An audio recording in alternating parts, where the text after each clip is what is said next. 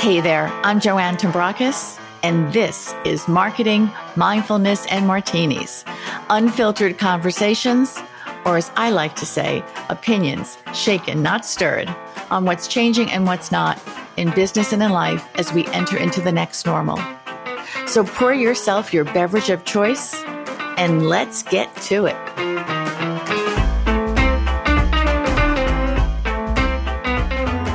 You're a loyal listener to this podcast, you may have noticed that the episodes have been a bit sporadic lately, and my every Thursday commitment to airing a new one has, has just not been happening. So I am here today to tell you that there is a reason, a very good reason, as far as I am concerned, and I hope you will agree. Among other things in my life at the moment, I'm trying to focus my productivity this summer on one big creative project. It's a book that I've been writing.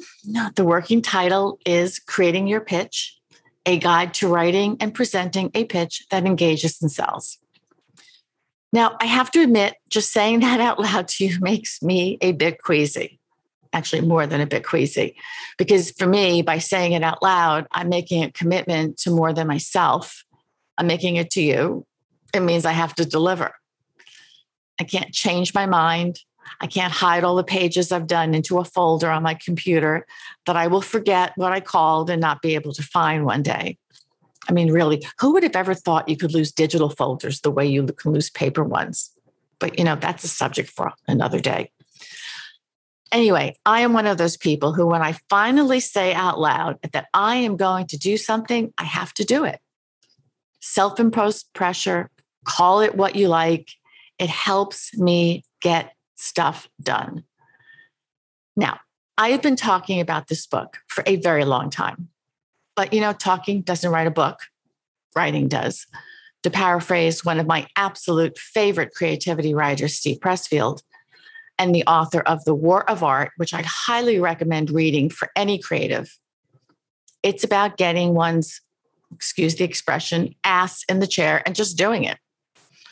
Now, I will have to say that I have a lot of this book done, and I know I can still make my self imposed deadline of getting this finished by September. That's if I am productive with my time. And that is a big if. Uh, more on the book in future episodes.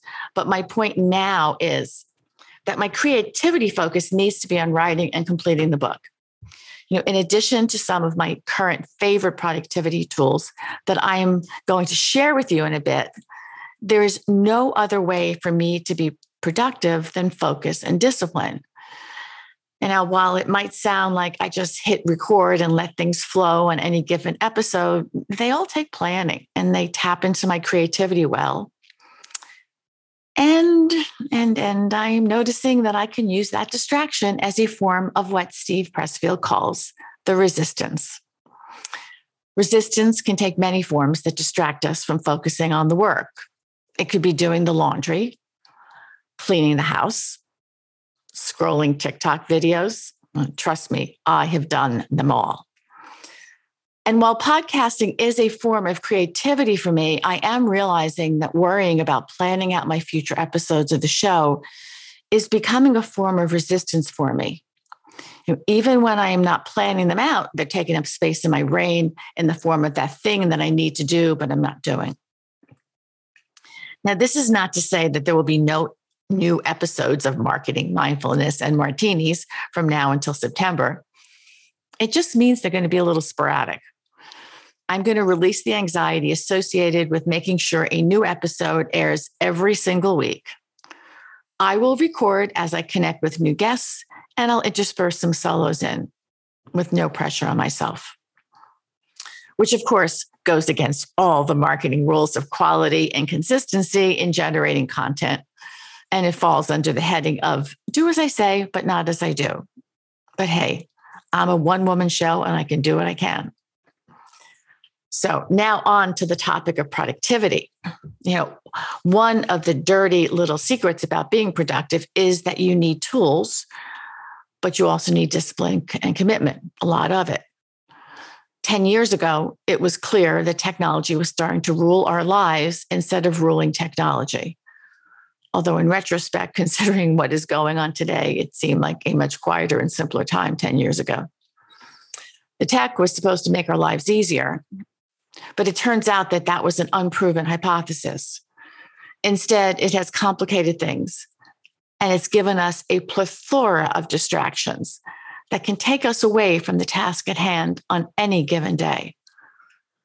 10 years ago, I was prompted to write a little book called It Takes an Egg Timer, what I call part guide and part manifesto, about how I manage things so they don't manage me and I could actually get things done. My secret sauce in that book is centered around a good old fashioned analog kitchen timer. And it still does. I'm using it right now to write out the script for what I want to say today. It's not complicated. I sit down, desk, chair, whatever's comfortable, and I set the timer for an hour. And I'm not allowed to get up until the timer goes off. Now, as crazy as it sounds, the ticking noise sets a space for me to focus. But that's not enough to be productive anymore, at least not for me.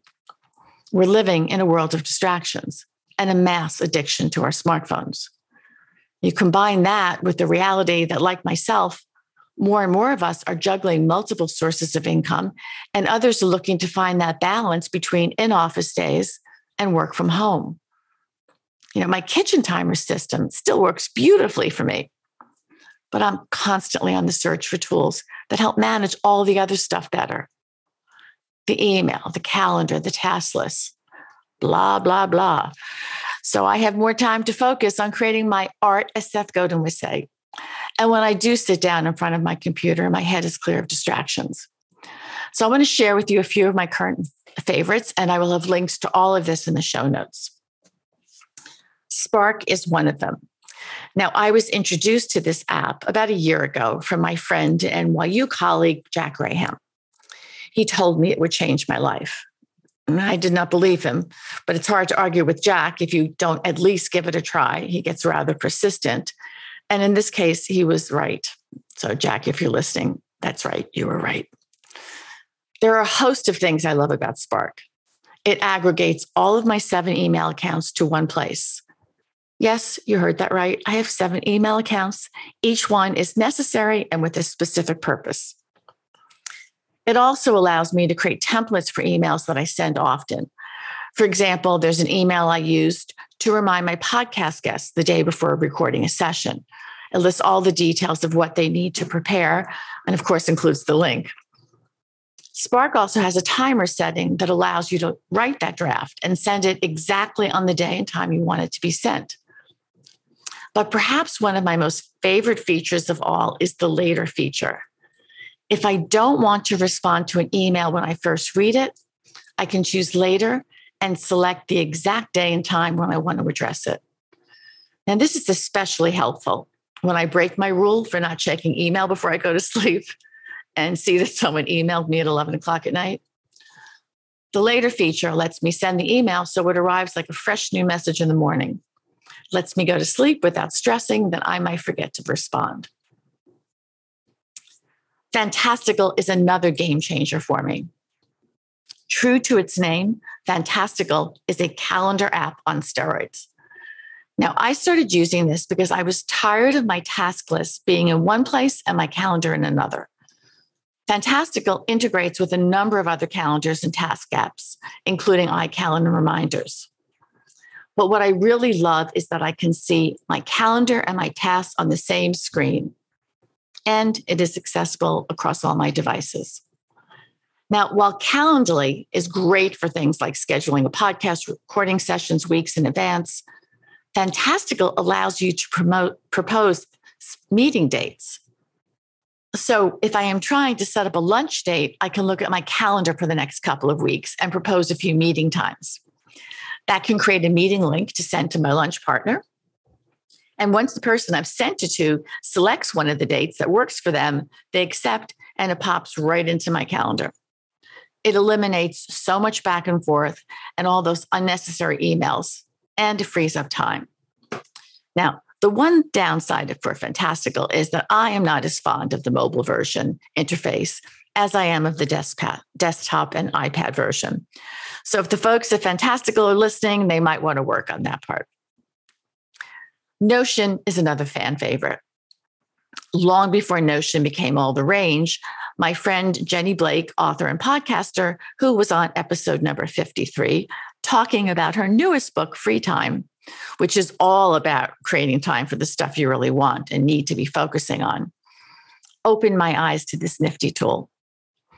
Now, in my humble opinion, there is a big learning curve, but it was a huge improvement for me over Evernote and does provide for a lot of consolidation of files. For example, I've been doing some freelance writing for Media Village, and I was able to create a database of the articles I'm working on that link to resources and contacts and keep track of invoices sent and when they're paid, all in one database. Notion can also be accessed from any device and has a team feature like a Trello or Asana, but in my opinion, is much more aesthetically pleasing and easy, easier to use. Now, Jenny, who is, in my opinion, the true high priestess of systems, created a dashboard in Notion from which she runs her entire business. And she's now created a template version and it's made it available to other small to medium sized business owners. And so if you're interested in that, I'll put that link in the show notes and you can find out about more about how to get access to that. And then another one of my favorite productivity tools right now is the no social media mornings. And this is an experiment I've been running, although I admit not every single day. That was inspired by an article I read. And I'll put the link to that article in the show notes as well. Alice LeMay stopped going on social media before noon every day, with the exception of LinkedIn and Medium, which in her case she deemed was necessary for business. She did this for an entire year and she saw her productivity rise dramatically. You know, it, it's far too easy to wake up, go to your phone, check social media, and get lost in the addictiveness of the algorithms. And they are addictive. There's science to back that, provided you like me and believe in science. And lastly, there is that subject of commitment and discipline. You know, there's no one tool or one way of being more productive that works for everyone. You know, some people need noise around them to work and be creative, and others just need total quiet. I apparently need the ticking sound of an analog kitchen timer. Many are more productive in the morning and others late at night. You have to experiment and find out what works best for you. Whatever that is, the one thing that is universal to getting stuff done is commitment and discipline. Otherwise, you can just accumulate a lot of unused apps on your laptop and unopened books on your bookshelf, and not a one was created by you.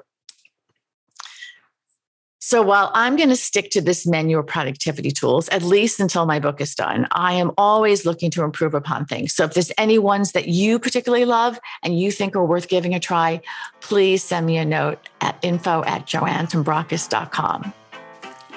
That's all for now. Until the next time. Thanks so much for listening to Marketing Mindfulness and Martinis. If you liked what you heard, please share with your friends. Give us a rating on iTunes or Spotify so other people can find us, and hit the subscribe button so you never miss an episode. If you've got a question you'd like answered or a topic you'd like me to cover, please drop me a note info at joannetombrakis.com. And until next time, remember whatever got you to where you are isn't enough to keep you there.